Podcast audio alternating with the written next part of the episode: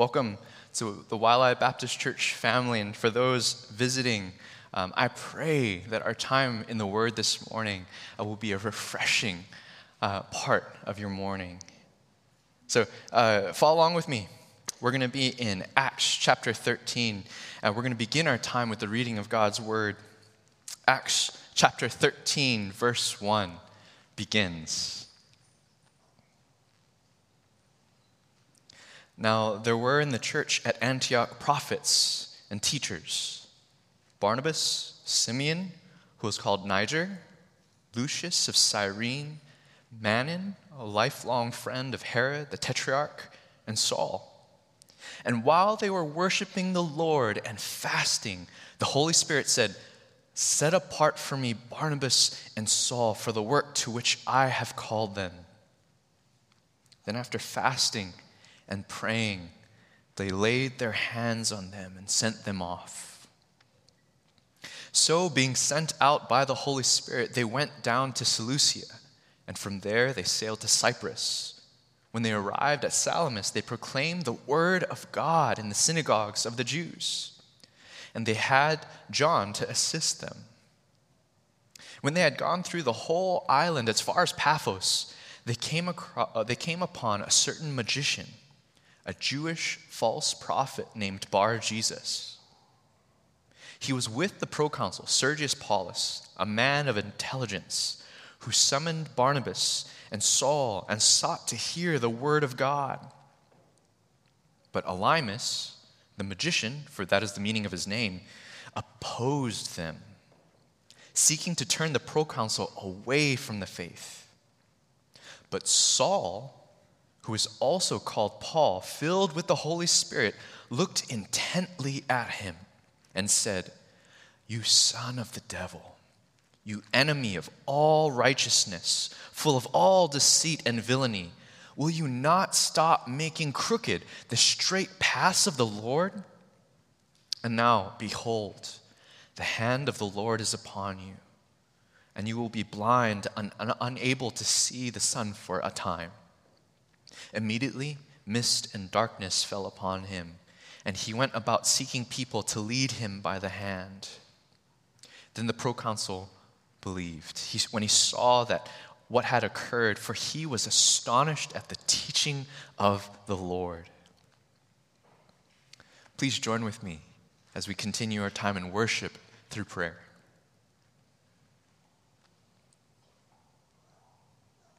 Dear God, we come before you this morning, again, recognizing that it is only through the blood of Jesus Christ that we can stand before you today. Again, it is through his blood, the blood of Christ, that we may experience the assurance of your love, never ending grace, and absolute rest.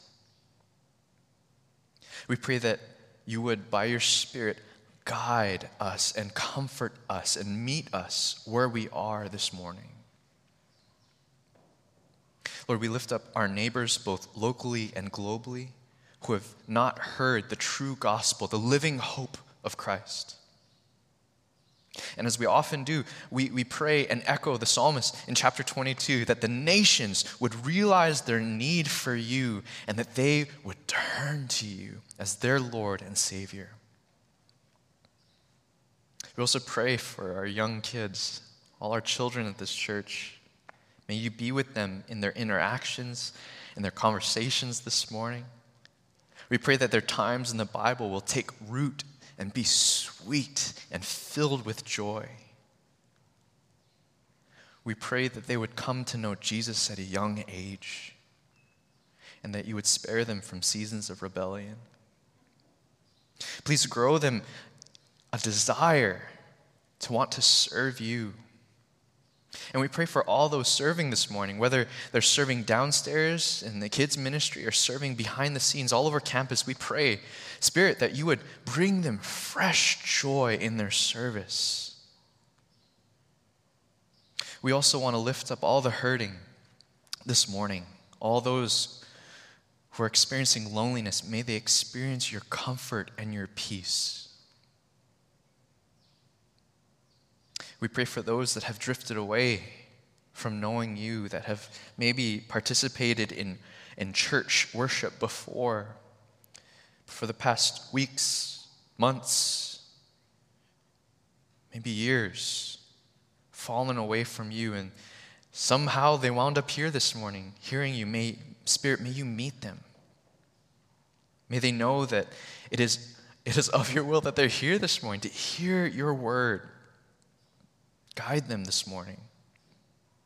We pray for those who are battling sickness, those that are recovering, uh, those who are struggling in fear. And we pray that your grace, your strength, and your peace abound in their lives. And pray for all those family members and medical staff, the many, many medical staff who are caring for them. May you be their strength and their source of rest as they care.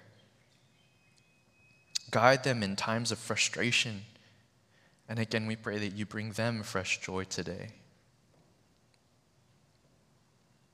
Lord, we also pray for the handful of middle school students that have been joining us from week to week. May you carry them through the difficulties of today and the questions they face day to day. And may you continually lead them to know your grace and experience it firsthand. We pray for all those who are married, newly married, those with young families, and those who are struggling in their marriages. May you guide them in their grace. May you grant them wisdom and restore their joy. Lord, we also want to pray for all our young singles, all our college students, all our students. May you sustain them during stressful times and delight them in knowing your nearness. For those who are new, those visiting with us here this morning, maybe even those looking for a church, we pray that you guide them to be astonished by your word, just as we've read in your text. May they experience the immeasurable joy of salvation this morning. And may we pray, Lord, that you guide us, Lord, as we study your word this morning. Pray all these things in the power of Christ's name. Amen. Amen. Amen. If this is your first time joining with us, welcome. We have been journeying through the book of Acts in our series entitled Becoming His Church. And we started this all the way back in January. Uh, if you would like to, uh, join uh, us online as, as you can kind of see where we've come from as we started in Acts 1 1 and now find ourselves in Acts 13 1. We have been witnessing how Luke records the birth and development of his church, God's church. As we've mentioned before, why is it called Acts? It's called Acts because it's not just the acts of these men, these apostles, it's not just the acts of the early historical church, but no, this is the acts of the triune God from the Father through his Son by the power of the Holy Spirit. And it's recorded in the lives of the apostles and the obedience of his church. That's the church we participate in today. There's a church that meets all over the earth worshiping God. That is our history. Let's talk about today just for a brief second. Where do we live? We live in a time where many people, many recognize the power of the true gospel. They'll recognize it, but they won't submit to it. I was going to share with you guys a couple of movies, but instead of sharing with you guys um, some fictional stories, I'd rather tell you about God's story. Again, what is the gospel? A couple months ago, uh, I, I, I kind of ran through what is the gospel meta narrative. Uh, if I was waving to you around my, my Bible that's kind of breaking right now, if I was waving it around, I was going to say, hey, let me explain to you the gospel story. We've done this with the youth before. We've been doing with this with the college students. We've been doing with our growth group and little sections uh, of the church body. But I want to bring it back this morning. What is the gospel?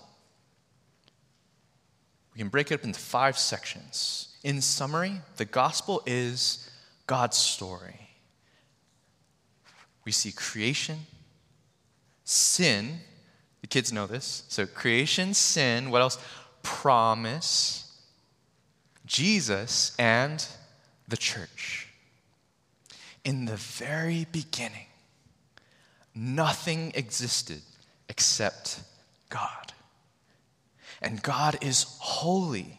He was never created, and He Himself is love. Out of the overflow of His love, God created everything, including the first man and the first woman, Adam and Eve. They were created to know and enjoy God's perfect love forever in right relationship with Him. That was creation. And sin. But instead of loving God, instead of trusting and obeying Him, man trusted only in themselves. This is called sin. And this is what broke the good relationship between God and humanity. Sin both enslaves humanity and makes us guilty before God. And there was nothing, there was nothing that man could ever do to make their relationship right before God again. But what do we see? Glimpses of starting in Genesis 3:15 and on, God makes a promise. Creation, sin, promise. God made a promise to Adam and Eve that one of their descendants would make a way that would rescue them from their sin. And for many, many years, humanity long awaited for their hero to arrive. Creation, sin, promise, Jesus. The hero of God's story is Jesus. Jesus, who is fully man, fully God, came and took the punishment that humanity deserved for their sin. And get this, died in their place. We sang about how Jesus took on the full wrath of God in our place. Jesus died in our place. The story does not end there. Three days later, Jesus rose from the dead which displayed his power over death and his power to give new life for all those who believe in him. This new life is for anyone who repents and believes in him, that they will be in right relationship with him forever. Creation, sin, promise, Jesus, and the church after Jesus resurrected from the dead, he spent 40 days instructing his followers about his plan to spread the good news of the gospel. First, he was going to give them his spirit. Secondly, he gave them a mission.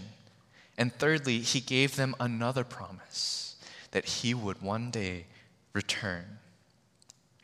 Jesus ascended to the Father in heaven, and his spirit was unleashed and given and his church was born. And the mission continues today. That anyone who repents and believes in Jesus is added to his church, God's family, and shares in this mission. And as we wait Jesus' return, believers spread the good news of the Gospels to all the peoples of the earth so that they too will believe in Jesus and be in right relationship before a holy God. This is God's story. This is the gospel. This is what the whole Bible is about. We're going to come back to this here and there this morning. So now we've talked about where we are, what the gospel is. Let's talk about where the text lives. Chapter 13 picks up where chapter 11 left us off. I agree with R. Kent Hughes when he wrote, These great men in Acts chapter 13, they didn't know it. But the greatest chapter in church history was about to open. The passage here in Acts 13 is an extraordinary turn of events in the Luke Acts narrative. For the past six months, here, we've been studying in chapters 1 through 12, and we saw how Luke focuses this narrative on the ministry of Peter his ministry to the Jews. But now, it's this unfolding of a new chapter. In chapters 13 and on to the end of Acts, in chapter 28, we will now see Luke focus on the ministry of Paul as the greater, larger world is being reached, not just Jews, but everybody. What makes this passage even more unique is that this is the first time in Acts where we see a planned, intentional effort by the whole church to make the gospel known to the larger world. This is something that made the church in Antioch very remarkable. Up until this point in Acts, the gospel, to a great degree, reached those outside of Jerusalem only as a result of persecution. And in a few cases, God's divine intervention. We saw that with, with the Ethiopian eunuch. That was God guiding one man. And I like how John Stott phrases it. He comments Up until this point, nobody has yet caught the vision of taking the good news of the gospel overseas yet. But here, here in Acts chapter 13, we see how God sends the first overseas mission team, set apart by the church, to proclaim the gospel to the Gentiles. A recurring theme that we have seen in the Luke Acts narrative is that Christ unifies people from very unlikely backgrounds. And if we go all the way back to the gospel narratives, earlier in these narratives, we see the Jewish tax thieves unified through Christ with the Jewish fishermen. We see Jewish academics unified by Christ with uneducated Jewish men. Don't get me wrong, this is extraordinary. God unifying people that are so different within the Jewish world. But in the early chapters of Acts now, we begin to see something even more extraordinary. The love of Christ, the gospel message, was going to advance into the larger world in such a powerful way that it would go beyond just the Jewish people. No longer was the early church going to look strictly Jewish. In chapter 8, we see God's plan continue to unfold as the enemies of the Jewish people, the Samaritans, hear the gospel of Jesus Christ and they receive this good news. We also read later in chapter 8 of Philip witnessing to the man from Ethiopia who, was, who had also received the good news of Jesus and was then baptized into God's family. In chapter 9 of Acts, we read of how God's supernatural work transforming Paul, a pastor once wrote, a once terrorist transformed to be an evangelist. In chapter 10, we see God's supernatural work when a group of non Jewish people welcome the good news of the gospel that we just talked about. And then they themselves are welcomed into God's family, the church. That's in chapter 11 this church in Antioch was primed for missions to the larger world. And this is where chapter 13 picks up. The title of the sermon this morning is Being Equipped for True Gospel Mission. And again, uh, we will be in Acts chapter 13, starting in verses 1, going through 12. And for those of you who don't identify with Christian or with being a Christian, I'm glad you're here. My hope for you guys that aren't Christians is that you will understand why Christians get so crazy about the gospel.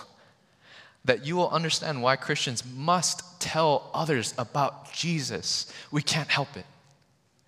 But not only that, my hope also to you, non believer, is that you will embrace your personal need for Him this morning. Christians, this message is also for you. My hope is that whether you cross the street or you cross the Pacific, that you will be encouraged in your everyday gospel witness and further equipped for further gospel mission. Follow along with me as we begin again in verse 1 of chapter 13 in Acts. What does the text say? The first point this morning is the true gospel unifies his church to worldwide mission. Therefore, believers must communicate the gospel relationally, prayerfully, and scripturally. I'm going to make you guys write a lot of stuff this morning. but again, believers must communicate the gospel relationally, prayerfully, and Scripture. We're going to see all of that here just within the first five verses. You know, there, there are many things that people look to to find unity with others. I love awkward, hearing awkward conversations with people that meet for the first time. It's always neat to see what, what are they talking about that tries to find these pinpoints of similarity, interests, um, as well as unifying factors. You will often hear people trying to find points of unity, seeking these things with others through questions. Pop or hip hop? TikTok or Instagram? Uh, keto, keto, or vegan? You know, reading the book or watching the movie? Save up or spend now? You know, the, the hope in asking these questions is that impulse to say with a hearty, Oh, me too, me too. and hopefully you won't come back with a sorrowful, like, Oh, you're one of those. You know, many, many people are looking for others with similar interests because they're looking for community. They're looking for something to unify them with another person. And they're trying to do this by looking for similar interests in their hobbies, in their careers, maybe their hopeful careers, their sports teams, maybe fantasy teams, and culture, and even in their lifestyles. Or they'll even try to find similar tastes and experiences. Hikes that you like here in Hawaii, Netflix series that you binge watch, music, similar food, or even similar clothing tastes. Brothers and sisters in Christ, something that I hope you will find encouraging this morning is that you are, if you are saved by the blood of Christ, these questions, this isn't something Christians need to do to find unity. This, this also isn't what Christians need to do to find community. No, those who follow Christ have immediate community. They have immediate unity with others who follow Christ. And this unity in Christ, it, it not only compares to, it transcends any and every difference we may have with other Christians. Whether it be visible or invisible differences, cultural, preferable differences, all our differences fade away in light of the reality that we share unity in Christ. Why is this? It is because the unity Christians share in Christ, it far surpasses any difference you may have with your brother or sister in Christ. Might be burning some bridges with half of our staff when I say this, uh, but this means you can still enjoy the Lord of the Rings and pineapple pizza and still be my brother in Christ. Maybe even C.S. Lewis. But because we share in unity that we are both sinners, saved by the same blood of Christ on the cross. We also share the same indwelling spirit. The same spirit that is given to us as believers is the same spirit that indwells in you as a believer. And we're also given the same mission to carry the good news of the gospel to the end of the earth. Now, a couple weeks ago, we began to see this glimpse of international ministry to non Jewish people. And it was in the example of some unnamed anonymous men in chapter 11. But at this point in the early church, while the majority of believers were speaking the word to no one except Jews, this is chapter 11, there were some men from Cyprus and Cyrene who advanced the good news of the gospel to non Jewish people. They got it. This ministry of some men reaching the Gentiles, it beautifully crescendoed into an intentional church wide mission. And it seems that this church in Antioch finally understood what Jesus meant when he commissioned all believers to go. Go and make disciples of all nations. This wasn't just seek the Jews of all the nations, it's reach all the peoples of all the nations. This gospel unity displays itself in worldwide mission. And it does so in three unmistakable ways that we just talked about. In verse 1, we are told of how this church communicated the gospel relationally. In the beginning of this chapter, we see five men who seem to be serving as elders within the church of Antioch. And instead of Luke taking the time to define what their titles mean or describing what their leadership role is, as prophet and teacher, Luke seems to draw our attention somewhere else. He draws our attention to a sense of their diversity. Their names were Barnabas, Simeon, Lucius, Manon, and Saul himself. This group has been affectionately referred to by my mentor's mentor um, as the Antioch Five. We see great diversity in this group. Barnabas, we're given some detail uh, in chapter 4 that he is a Jewish believer from Cyprus. Simeon, who is called Niger, whose name in Latin means dark or black. He is believed by many scholars to be from Africa, um, or more specifically, one of the Ethiopian nations. Lucius, described as from Cyrene, an area of North Africa as well. Manon, on the other hand, is not identified by his home country, but by the royal home in which he was reared. He may have been the foster brother or some form of relative of Herod Antipas. And finally, we have Saul, a Jewish believer from Tarsus who was educated by Gamaliel, one of the most esteemed Jewish leaders of his day. Some pastors regard the fact that Saul, who we now refer to as Paul, uh, kind of brings this professionalism to this group of five. Now, these men reflected the diversity within the congregation they served. It wasn't just that they hired a whole bunch of people to make the church look diverse, like we see today in some churches in America. No, these churches represented the many different peoples in the congregation.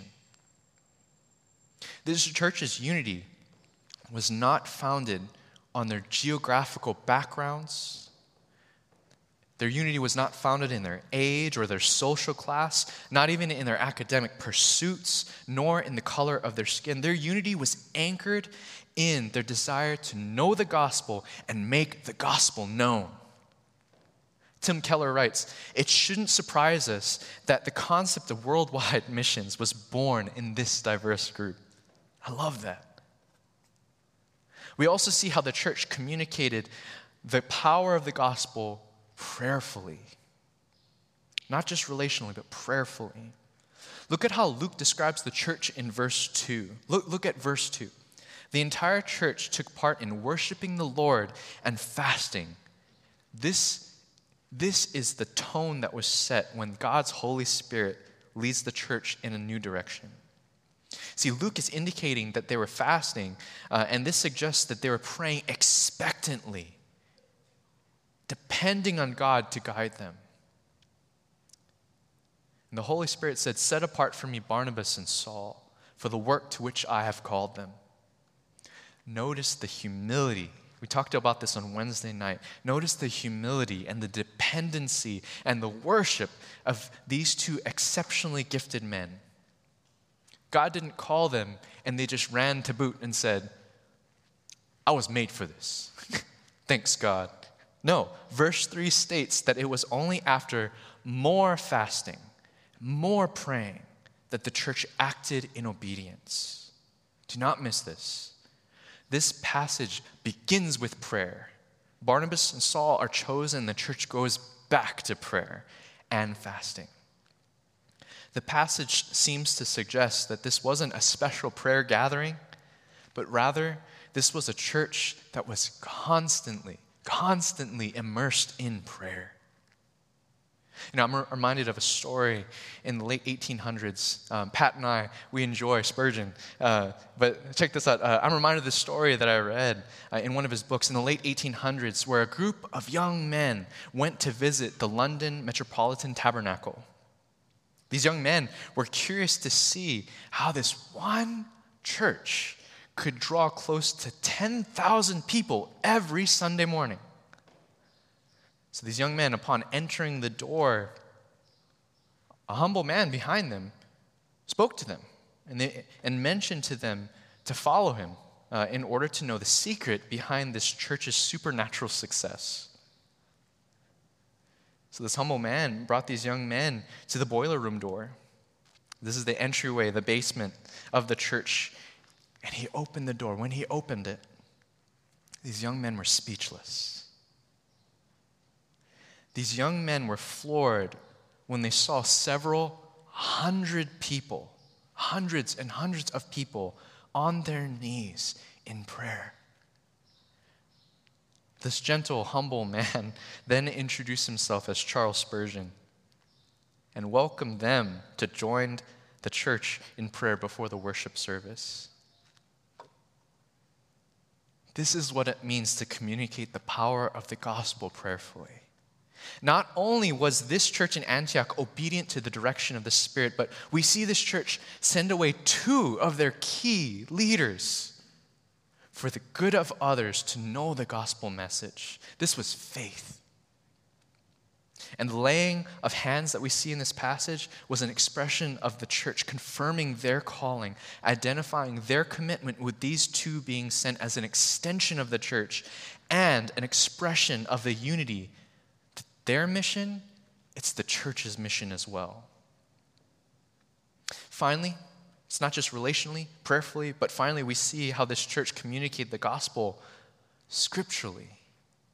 After Luke reminds us a second time that Paul and Barnabas were sent out by the Holy Spirit, he explains that they traveled from the port of Antioch, named Seleucia, to the port of Cyprus, named Salamis. I don't know if you guys like Koko Head or not, but geographers have commented that on a clear day, you could see the shape and outline of the island of Cyprus from Seleucia. This was possibly the image that they saw as they were being sent away. This was about 130 miles away. It's almost that rare equivalent of standing at the top of Koko Head, if you've ever made it up there, but standing at the top of Koko Head and being able to see that faint outline of Maui 116 miles away. There are several reasons why Saul and Barnabas chose to begin their first missionary journey to this island of Cyprus in the Mediterranean. I'm going to name four big ones. Why would they choose Cyprus as their first missionary journey? For one, this was Barnabas' homeland. This is his home country. It was familiar territory for him. He knew where to go. He knew where the needs of the gospel was. He probably had relationships with people that he knew was drowning in their sin and needed the gospel. The island of Cyprus was also close in proximity, uh, roughly 60 miles, about a two day journey uh, away from Antioch. It was close for them to reach out and reconnect with them. In chapter 11, it also explains that there were some believers that were from Cyprus who already belonged to the church in Antioch. It's possible that they could minister to the friends and the family, former co workers of the people in Cyprus. And we also know that the Hellenists themselves, they went in chapter 11, they had already begun the gospel mission there, where Paul and Barnabas and John Mark were going to pick up. So, how would they begin their mission to this people group? Luke explains immediately when they arrived at the port, they proclaimed the word of God. What, what did Luke mean when he said that they proclaimed the word of God? Understand that they didn't begin teaching about Jesus from Romans. They didn't go through the Romans road. They didn't go through uh, the prelude of John. Uh, they didn't go through Philip, uh, Philippians. They didn't go through Colossians or any of the gospel narratives. In fact, almost all the books that we see in the New Testament today wouldn't be written for another three to 45 years after this current event in the narrative of Acts chapter 13. So, if Paul and Barnabas did not use the New Testament to talk about the gospel of Jesus, what did Luke mean when he said they proclaimed the word of God? To put simply, they preached about Jesus from the Old Testament. Those who were present in the synagogues would have known the Jewish scriptures, they would have known the Old Testament. They would be worshiping God. And in fact, they would have believed and somewhat anticipated in their own way the promises that God sent one would one day be fulfilled. They were waiting. And yet, they still needed someone, someone to faithfully proclaim to them that all these divine promises that they see in their scriptures were fulfilled in Jesus Christ. Another pastor said it this way Paul uses his audience's existing grasp of Scripture to show them that Jesus is the hero of their Bible. We have already seen this type of proclaiming, this type of preaching with a number of people up until this point in Acts. The apostles, in Acts chapter 2 this, do this type of proclaiming. Peter in Acts chapter 3. Peter in John in Acts 4. Stephen does this type of proclaiming the word of God in Acts chapter 7. Philip in Acts 8. Saul in Acts 9. Peter again in Acts chapter 10. And here in chapter 13, we now see how Paul and Barnabas do the same. They proclaim the gospel message of Jesus in the synagogues of the Jews using the Old Testament Jewish scriptures in order to explain to them how Jesus was the fulfillment of God's promises, that He was the one sent to make sinners right before God. You know, I appreciate pastors like Trevin Wax and Sidney Greidanus, uh, who have made great strides in producing gospel centered resources for the church. What are these resources? They're specifically how to faithfully preach and teach from every area of the Bible, especially the Old Testament scriptures. You know, there are some of you today who have made great attempts to start reading your Bible, but not knowing where to begin. Maybe you became intimidated by the difficult names and the strange grammar in the first 10 pages of Genesis and you gave up. Others of you are following the church's Bible reading plan in your bulletin. That's just awesome. But when you become discouraged, when you find discouragement, when reading becomes difficult and more difficult, be encouraged that your readings in Genesis all the way to Revelation are not for granted because they will lead us to the hope we have in Christ. I'm reminded of Spurgeon's comment whenever I get a hold of a text, I say to myself, there is a road from here to Jesus Christ and I mean to keep on his track until I get to him. It is through the reading of God's word that each of us are being equipped to be his church together, one that proclaims the good news, lives it out, and also tells others about the gospel to a lost and dying world. Christians, again, I want to exhort to you communicate the gospel relationally prayerfully and scripturally because the true gospel is the only thing that unifies his church unto worldwide mission. The unity that was displayed in the diverse relationships of the church in Antioch, as well as the prayerful culture and their scriptural focus, overflowed into worldwide mission. My second point this morning is some seek the true gospel and others will oppose it. Therefore, those who are Christian, as well as those who are not yet Christian, must seek faithful teaching relentlessly. You see, there, there are many reasons why a person would oppose the true gospel. Two things are noted materialism and pride. For some, it's materialism. They oppose the gospel because they seem to have a comfortable life for themselves maybe a steady career or the promise of a steady job. It seems like nothing is lacking, and they seem to have a handful of friendships and great relationships with others. Everything seems good. But that's the problem.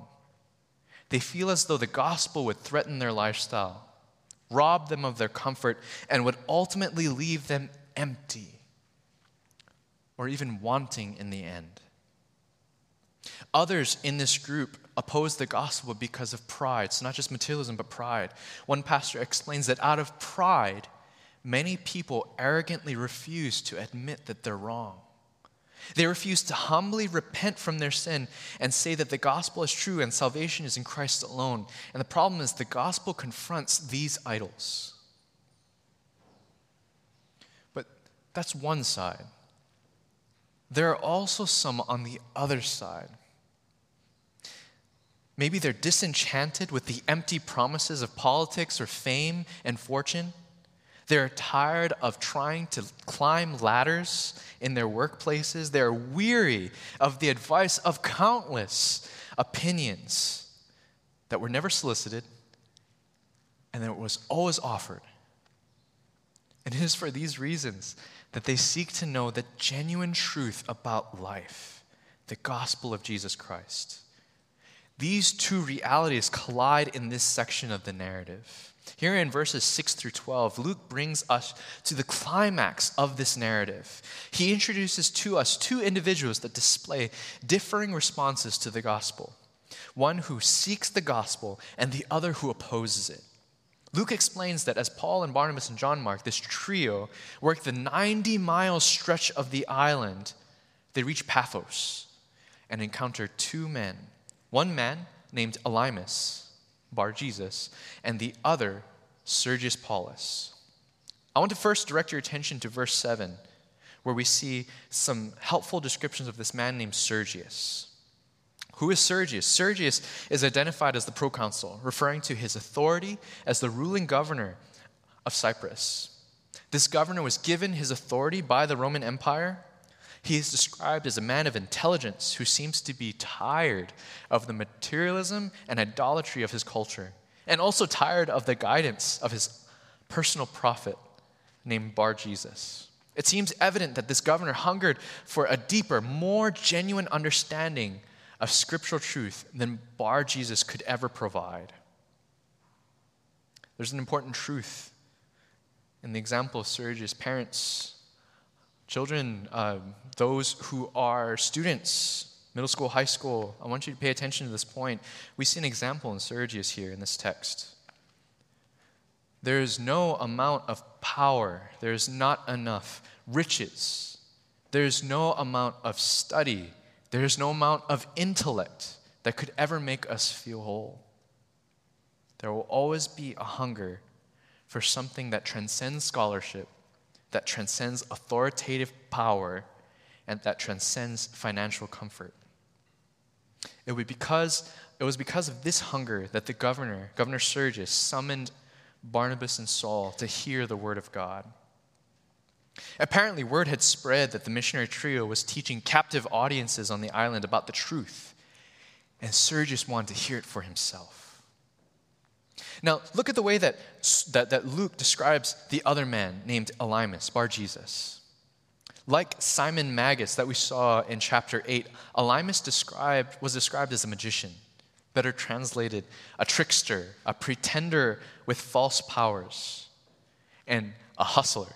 You know, this hustle setup that he had with the Roman Empire, with the Roman government, it was lucrative. He had comfort there. You see, Romans highly esteemed those who were acquainted with supernatural omens and divination, and highly revered Jews of their religious inside scoop on the supernatural. He had a puffed up resume, he did it all. It was common that the Roman officials would have their own prophets who would help them lead their people with authority and with power. And this connects us to the fact that Elymas made much of his Jewish stage name, Bar Jesus, which can be translated Son of the Savior. Regarded as a Jewish false prophet, it is probable that Elymas offered his services of predicting the future to the proconsul, and in return would become the personal advisor to Sergius Paulus. He used his Jewish heritage and his sly tactics to gain access to great power for him, seeing Paul and Barnabas threatened all that comfort that he bought for himself. For him, it was fight or flight. He chose to oppose Paul and Barnabas by keeping the governor away from the gospel message. So in verses 9 through 11, we see that Elymas was not only opposing Paul and Barnabas' teaching, he was opposing God himself. Elymas certainly lived up to the description of false prophet because he fought against the truth of God. In this section, we see what happens to those who oppose the gospel message. They face God's righteous judgment, just as we saw with Herod earlier in chapter 12. As Elymas was seeking to turn the proconsul away from the faith, we see God intervenes in verse 9 through his Holy Spirit. Paul, filled with the Holy Spirit, announces God's judgment on Elymas. Instead of truly being Bar Jesus, the son of the Savior, he is called out as the son of the devil and the enemy of all righteousness. Interestingly enough, part of the, God's judgment on Elymas entails that the hand of the Lord is upon him. You know, this phrase, hand of the Lord upon them, it was an encouragement in chapter 11 It was an encouragement to read that the hand of the Lord was upon faithful believers who are spreading the gospel news in Antioch. What a comfort, what security that was to hear that the hand of the Lord was upon them. But here in this passage, we see how the hand of the Lord was also upon Elymas. As a product of this judgment, Elymas shares the same physical punishment that Paul himself faced. Elymas was struck blind and unable to see for a time. Dr. Luke explains that immediately a mist, a darkness fell upon him, and he went about being humbled, seeking people to lead him by the hand. Understand the contrast that is being portrayed. As one pastor writes, Paul is filled with the Holy Spirit. Bar Jesus is filled with deceit and trickery. Paul is a child of God. Bar Jesus, far from representing his name, is a son of the devil. Paul is telling everyone about the righteous one who makes sinners righteous. Bar Jesus is an enemy of all that is right. Paul is announcing the way of salvation. Bar Jesus is perverting the way of salvation. And instead of advocating real conversion unto Christ alone, Bar Jesus advocates for spiritual perversion. It is for this reason that I again want to urge you to seek faithful teaching relentlessly. Whether you're a Christian or still checking it out, Seek those who faithfully teach Scripture. It is only through faithful teaching of Scripture that you will know the gospel, the power of God unto salvation. There are many like Elymas who oppose the gospel and choose to pervert the truth of God's word for their own gain.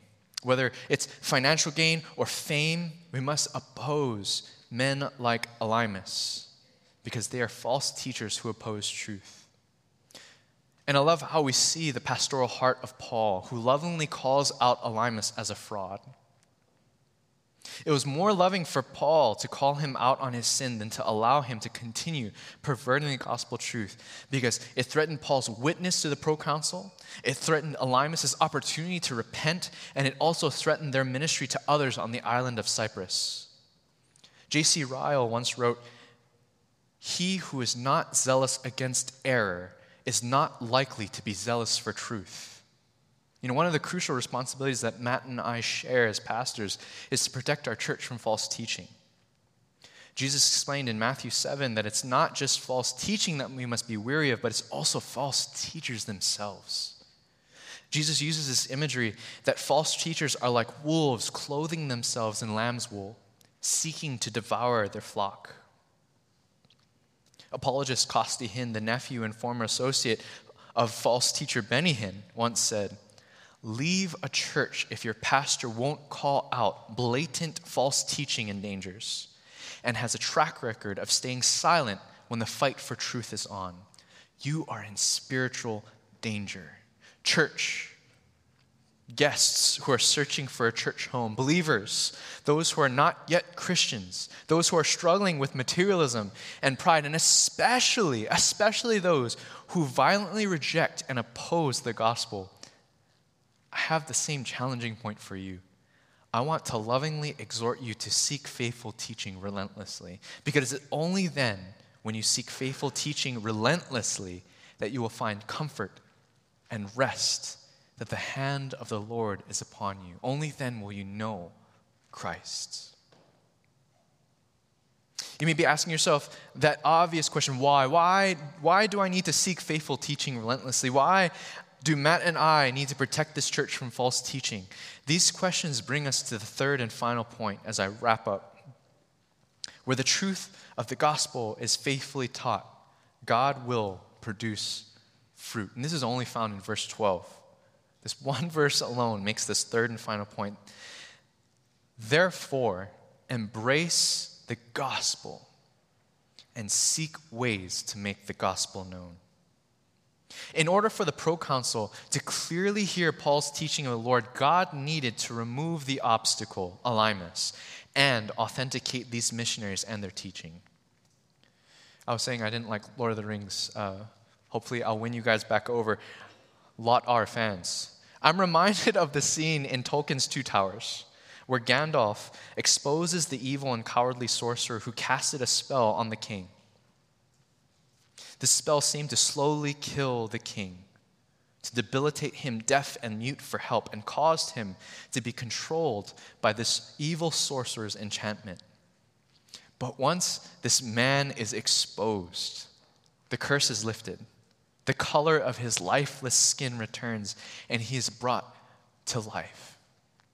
I want to direct your attention to verse 12. The final product of the Cyprian mission is somewhat similar. It was after God intervened in a miraculous way that the proconsul heard the teaching of the Lord and believed in the gospel of Jesus Christ. Like we have seen a number of times in the Acts narrative, God's miraculous work made a way for sinners to hear the gospel message and then turn to Christ for salvation. Again, look at verse 12. What was the proconsul astonished at? He was not astonished at the miracle. Instead, he was astonished by the teaching of the Lord. And it's because of that he believed. Like soothing medicine on an ailing wound, the proconsul received the truth of the gospel and found new life in Christ. If you're not a believer this morning, or maybe you yourself you identify with Elymas, opposing the gospel because of pride and materialism that you struggle with. I want to exhort you embrace the gospel. Like Elymas, on my own, I struggled through pride and materialism before I met Christ. And I always found myself defeated, always left myself wanting on my own strength. But only until I repented of my sin and turned to Christ that I could embrace the gospel message. Only when I embraced the gospel message did I experience the unity and the love of Christ that only comes from the gospel. So that was to the non believer. Now I'm going to switch to the believers, Christians, failing Christians, faulting Christians who have fallen away for these past years, months, days communicate the gospel relationally, prayerfully, and scripturally. How do we do this? Brothers and sisters in Christ, I want to urge you, we do it through embracing the gospel message. You can't communicate what you do not know. As I have said countless times, you, I, we, all believers need the gospel. Students, adults, you do not graduate from the gospel message. That is not yesterday's news. That is the lifeblood of our faith.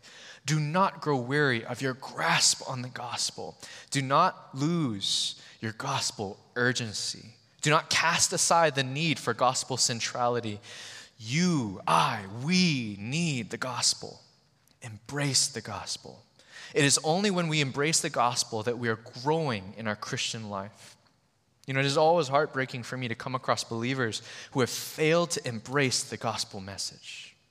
This is one reason why we have people who grew up in the church their whole lives and for decades and still remain infants, babies in their faith. In love and in grace, if that's you this morning, I'm still glad you're here. Don't recoil in shame. Don't give up on caring for your spiritual health, I want to encourage you, faulting, failing Christian, infant believer, that you have brothers and sisters in Christ, a community of people who are ready to journey with you in fellowship and study God's word together. Come and talk to me, come and talk to Matt, any of our staff. We would love to connect you to one of our Bible studies or to our small group, growth group ministry. Christians, Again, I want to exhort you seek faithful teaching relentlessly in order to be transformed by the gospel. You need to seek it. And don't just embrace the gospel, don't just seek ways to make the gospel known. Whether you are crossing the street or crossing the Pacific, I pray that the Spirit has brought you encouragement through this passage to make the gospel known in your areas of influence. I pray that you find great inspiration and instruction to make the gospel known in your classrooms, your office break rooms, your homes, your neighborhoods, to people of influence, to international peoples, to the least of these, to the greatest of these, and beyond. This is what it means to be his church.